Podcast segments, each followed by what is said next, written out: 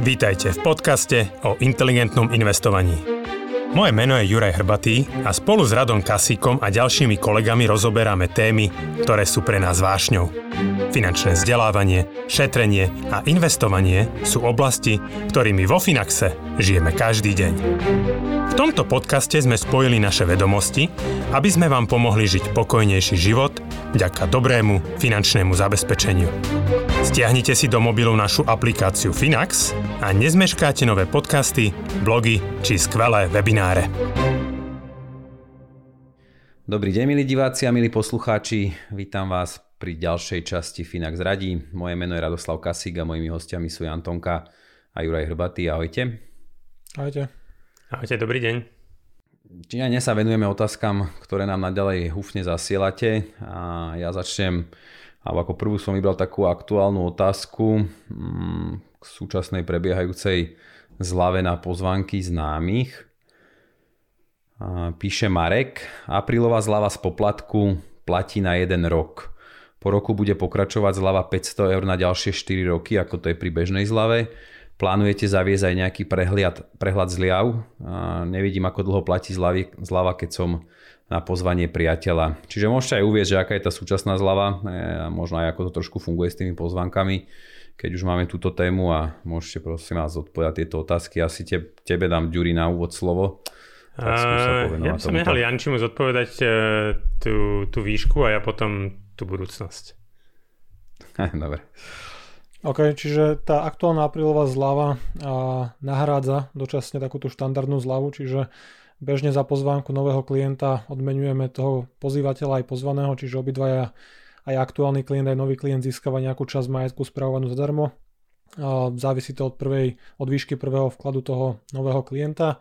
Štandardná zľava, pokiaľ ten nový klient vložil od 20 do 25 tisíc eur, bola 500 eur spravovaných zadarmo na 5 rokov, čiže na takomto majetku nebol účtovaný poplatok za riadenie portfólia. A teraz v rámci tej aprílovej zľavy je to ako keby vyššia zľava na kratšie obdobie, čiže namiesto 500 eur na 5 rokov je to 3000 eur a v prvom roku. Čiže v prvom roku uplyne a ďalšie roky, pokiaľ nie sú nejaké ďalšie pozvánky, tak nedobieha tá klasická zľava, čiže nahradza tú pôvodnú zľavu. Táto aktuálna kampaň. Čiže potom, po tom roku už, už, už nie je žiadna akoby zľava, hej, pokiaľ sa bavíme roku, o tejto mimoriadnej, že tam už... Tak, po roku treba pozvať ďalších klientov. Čo sa týka vlastne tej, toho prehľadu. Uh, vieme o tom tým, že v podstate ten čas uh, postupuje a klienti pozývajú dlhodobo viac a viac klientov, tak uh, uznávame, že niektorí tí klienti už potom o tom strácajú prehľad.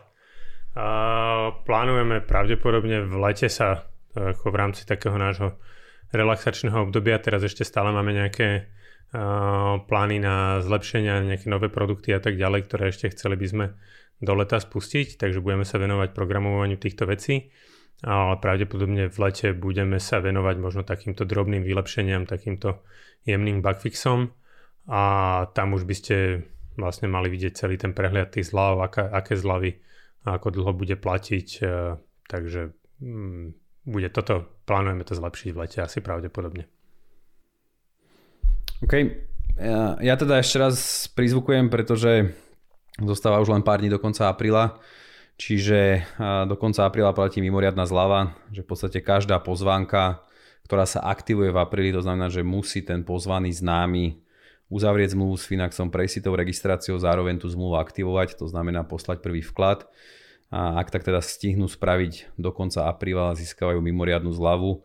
Niekde tá zľava na jeden rok sa môže pohybovať vo výške 3000 eur, 12 000 alebo 60 000 eur v závislosti od výšky prvého vkladu známeho a dá sa tak dosiahnuť prakticky bez problémov riadenie účtu aj rok zadarmo, takže si myslím, že to je veľmi, veľmi atraktívna, zaujímavá zľava.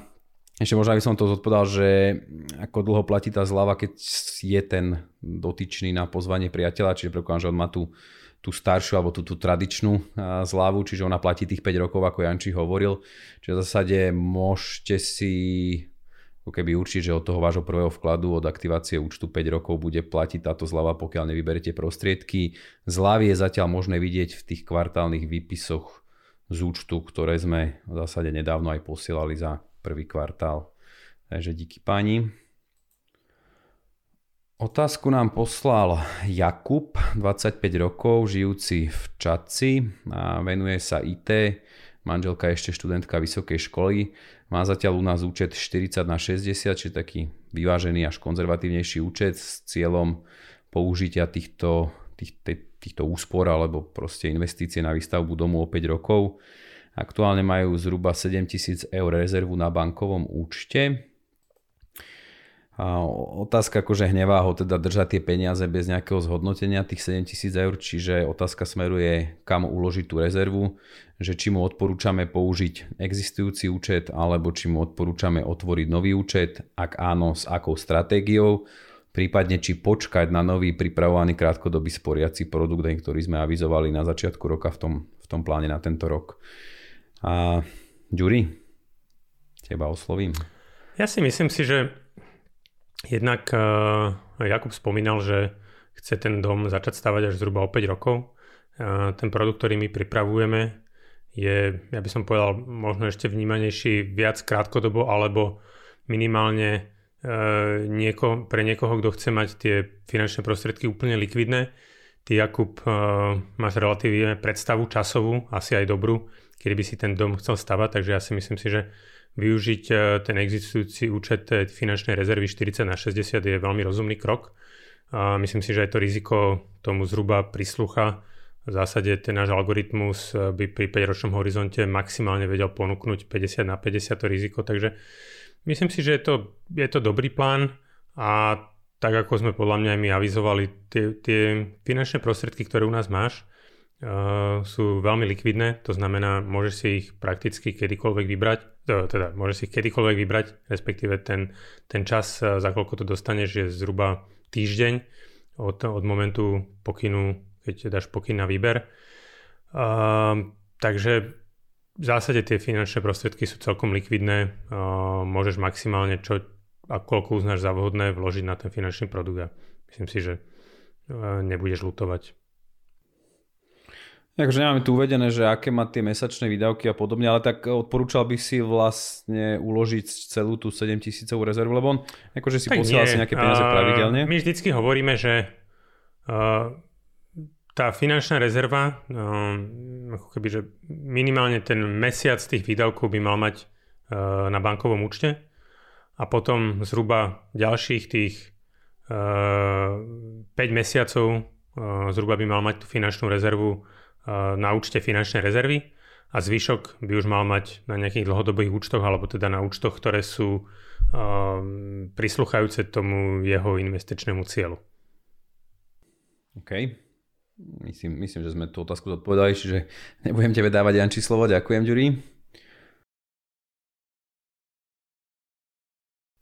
Otázka od Luba, 31 rokov, Bratislava. Príjem 3700 eur, výdavky 1700 eur má aktuálne rezervu 6000 eur a prakticky tam bolo uvedené, že všetky úspory smeruje do Finaxu, kde už teda naakumuloval majetok v objeme alebo v hodnote 50 tisíc eur. A s priateľkou bývame v podnajme v centre Bratislavy, čiže v trojizbovom byte za 600 eur, myslím, že to bol dvojizbový byt, tuto asi opravím, dvojizbový byt za 600 eur. Nemajú auto, pretože všetko majú na dosah peši, či už je to práca známych a podobne čakajú, očakajú prírastok, čiže v septembri tohto roka by sa im malo narodiť dieťa a práve preto akoby rozmýšľajú, že čo ďalej. A kúpiť byt v centre, chceli by radi, akože radi by ostali v tej lokalite, ale to si nemôžu dovoliť, že tam by to tak vychádzalo trochu väčší byt, nejakých 350 tisíc eur. A tiež majú takú polemiku, že či sa stiahovať niekde inde viac, viac mimo centra, čo by zase znamenalo dochádzanie a zase nejaké náklady.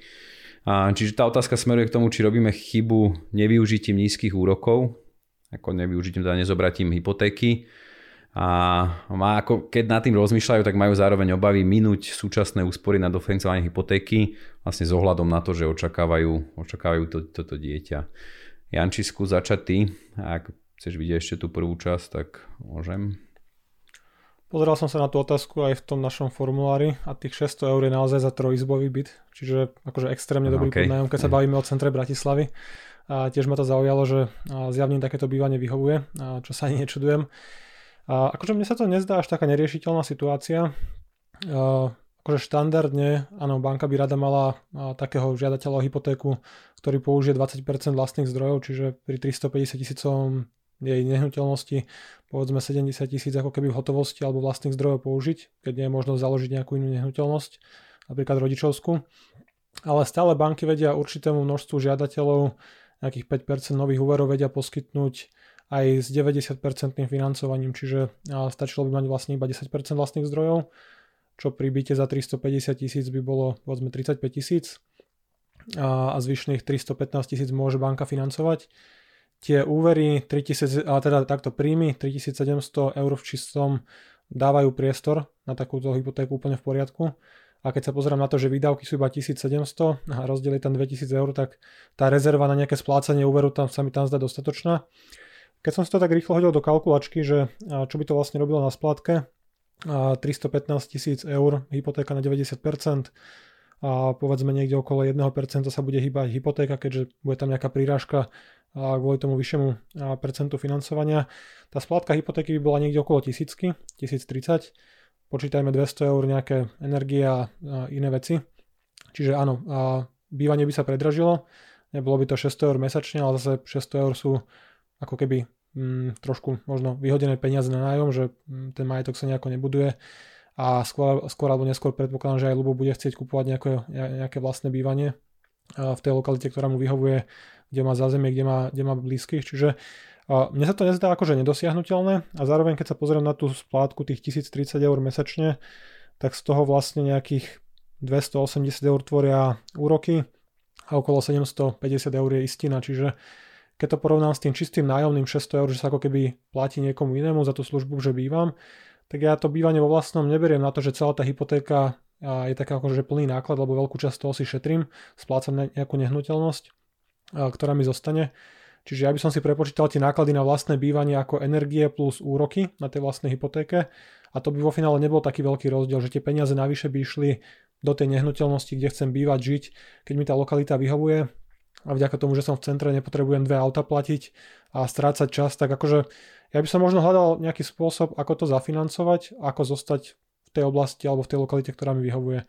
A nezdá sa mi, že by sa vystavili až takému veľkému riziku vzhľadom na tie príjmy, výdavky a tým, že by nepotrebovali spať tie peniaze do auta alebo do dvoch aut, keby bývali niekde v lacnejšom mimo, mimo centra. Juri, ty máš nejaký názor k tomuto, alebo vnímaš to inak? Mm, dve roviny by som ešte možno tak... Nemyslím si, Lubo, že by si mal mať obavy minúť hej, tie peniaze na to dofinancovanie. Hej, si mladý, uh, treba povedať, že aj že v podstate tebe sa nestratí tá hodnota tých peňazí. Hej, že predstav si, že neviem, by si povedal, že 50 tisíc dáš do tej nehnuteľnosti, tak 50 tisíc tej nehnuteľnosti stále máš. Hej. To by musel prísť prepad cien nehnuteľnosti o povedzme tých 20%, aby si tú tvoju hodnotu stratil. Áno, môže dočasne. sa stať. Uh, dočasne. dočasne, pravdepodobne dočasne. Hej, to isté sa môže stať aj na tých akciových trhoch, že dočasne to, to spadne. Sú to tvoje peniaze, hej, čiže tá, tá hodnota v tej nehnuteľnosti, aj keď teraz hovorím, že možno ako keby idem proti Finaxu, hej, ale ako hodnota nehnuteľnosti sa ti nestratí, takže ja si nemyslím, že v tomto to je zlé. Hej. Jediné, ako, na čím som sa zamyslel, čo mi tak trocha vadilo, hej, je tá, tá cena tej nehnuteľnosti. Akože nerozumiem, e, asi áno, hej, že možno máš nejakú preferenciu a ste si povedali, že áno, že ak, ak to tak má byť, ak to má byť ten, ten váš vyš, hej, tak, alebo toto želanie, že, alebo presne podľa toho, čo splňa to vaše očakávanie. Neviem, mňa osobne sa troška za tých 350 tisíc eur veľa, aj vzhľadom na ten, na ten príjem a možno aj na tie výdavky. Uh, viem si predstaviť, že by možno mohli byť aj pekné nehnuteľnosti v hodnote okolo 200, 250 tisíc, hej, že ten trojizbový byt za 250 tisíc, myslím si, že Janči poprav má. Hej, uh, akože nie, nie, nie, nie, nie v centre, akože uh, v okrajovkách Bratislavy kúpiš možno za nejakých 220-230 novostavbu, ale keď sa bavíme akože o centre mesta, samozrejme nevieme lokalitu, tam to závisí pomaly od ulice, ale akože Vítaj v roku 2021 po pandémii, takéto sú ceny. Dobre, ale vieš, ako teraz, čo je dneska ako keby, že čo ty vnímaš ako centrum, hej, že v Bratislave, že je to, je to biznis centrum, kde pracuješ, alebo je to centrum, kde sa chodíš zabávať a kde chodíš uh, na kávičku a na pivo, hej, že proste, že naozaj si ako keby, že downtown pri, alebo vieš, dneska pracovné centrum sa presúva smerom k autobusovej stanici na Nivy. Hej? Kdežto oh. centrum zábavy hej, je, je v meste, takže uh, možno ako keby, toto mne osobne tak troška vadilo, uh, možno sa nad tým zamyslieť, možno si povedať, že uh, ako keby byt nie je, nie je nič, čo máš na veky, hej? že proste dneska možno uh, zobrať trošku jednoduchšiu ponuku, nezaviazať sa tak veľmi, alebo lacnejšiu ponuku. A, a možno zasa príde proste v čase, keď manželka opäť začne pracovať, dostane sa na tých práce, tá finančná rodina tej, alebo finančná situácia tej rodiny sa troška zlepší, bude tam väčší priestor, možno aj s ohľadom na nejakú školu, hej, že budete chcieť dať deti do nejakej školy lepšej, alebo ktorá bude viacej vyhovovať vašim predstavám, tak možno zase sa posunú niekde inde. Hej, aj to je možnosť. Toto ma akože práve na začiatku, akože, lebo ako som vás počúval, tak uh, zaujalo alebo napadlo, že či si trúfame alebo vieme nejakým spôsobom aj možno vyčísliť tú alternatívu druhu, že by to bolo teda trošku viac mimo centra mesta, hej, že by bola tá cena lacnejšia a, a zohľadniť tam teda naozaj akože možno to nižšie pohodlie, že musím teda viac času strávcať tou dopravou a plus tie náklady na dopravu. Či toto aj vieme takto prehodnotiť, lebo akože ja predpokladám, že väčšina ľudí skôr sa prikloní k tomuto B, že keď si má vybrať treba z 250 alebo 350 tisícovú nehnuteľnosť a radšej teda si kúpi možno za tie ušetrené peniaze auto, ale akože áno, ten komfort tam asi klesá, že vieme toto nejako tak ohodnotiť? Uh, akože keď si spočítame, alebo teda keď sa pozriem sám na seba, že bývam v okrajovej časti vo Vajnoroch, čiže všade reálne potrebujem dochádzať autom, keď nepočítam nejakú škôlku. A, takže sme dvojautová domácnosť. A keď si rozpočítam, koľko stráca každé auto a za mesiac na nejaké amortizácii, čo je úplne čiste spálené peniaze, len akože zabezpečenie mobility v meste, a, tak za rovnaké peniaze by som si určite do, dokázal dovoliť kúpiť v centre o 100-150 tisíc eur drahšiu nehnuteľnosť to je presne tých pár stoviek na, eur navyše v tom úvere, ktoré by som splácal, namiesto toho, že teraz to musím dávať do auta, do benzínu, a poistiek, servisu a tak ďalej. Čiže ak by som dokázal žiť v meste bez auta dlhodobo, tak uh, namiesto 200 tisícovej nehnuteľnosti úplne v pohode by som akože bol ešte v pluse uh, pri takejto drahej 350 tisícovej. Otázka je vždy skôr alebo pre väčšinu ľudí v tom, že či to je banka ochotná financovať, či sú na to príjmy, či to nie je príliš vysoká splátka vzhľadom akože k príjmom čo v tomto prípade by ani až tak nebola. Pri 3700 eurovom príjme mať hypotéku 1000 eur pri 90% financovaní, to je menej ako tretina príjmu, menej ako 30%, s tým, že príjmy v čase rastú, hypotéka bude viac menej fixovaná a presne ako povedal Ďuri, tie peniaze v tom byte tiež sa nejako zhodnocujú a nikto nevieme predpovedať ako rýchlo a aké bude zhodnotenie v najbližších rokoch, či, bude, či to spomalí, zrýchli alebo bude rovnako. Takže ja by som sa tohto úplne nebal, pokiaľ ten plán zahrňa to, že vďaka tej drahej nehnuteľnosti nemusím kupovať auta a Ďuri, ty si robil tú amortizáciu, ten článok, vieš koľko auto určite to veľa peniazy. Hej, Takže to sú reálne stovky auto, mesačne. A, auto je auto, hej.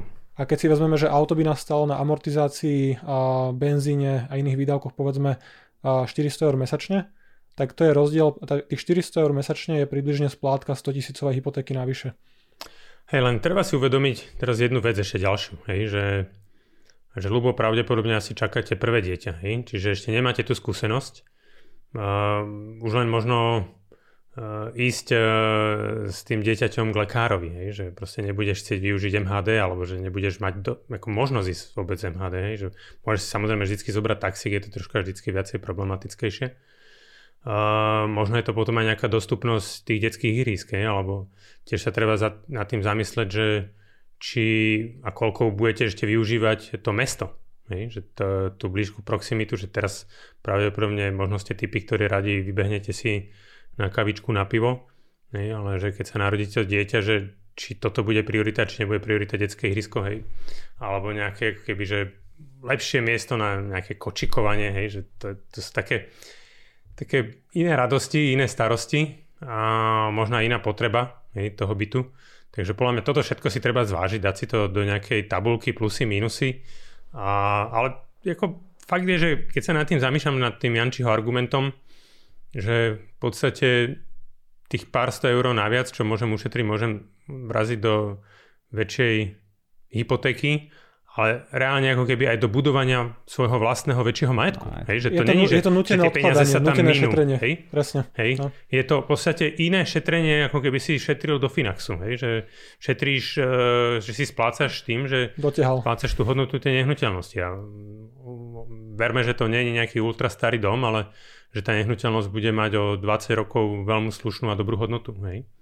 Áno, hlavne pri to... tých dnešných úrokových sadzbách skoro 3 štvrtiny splátky idú do istiny.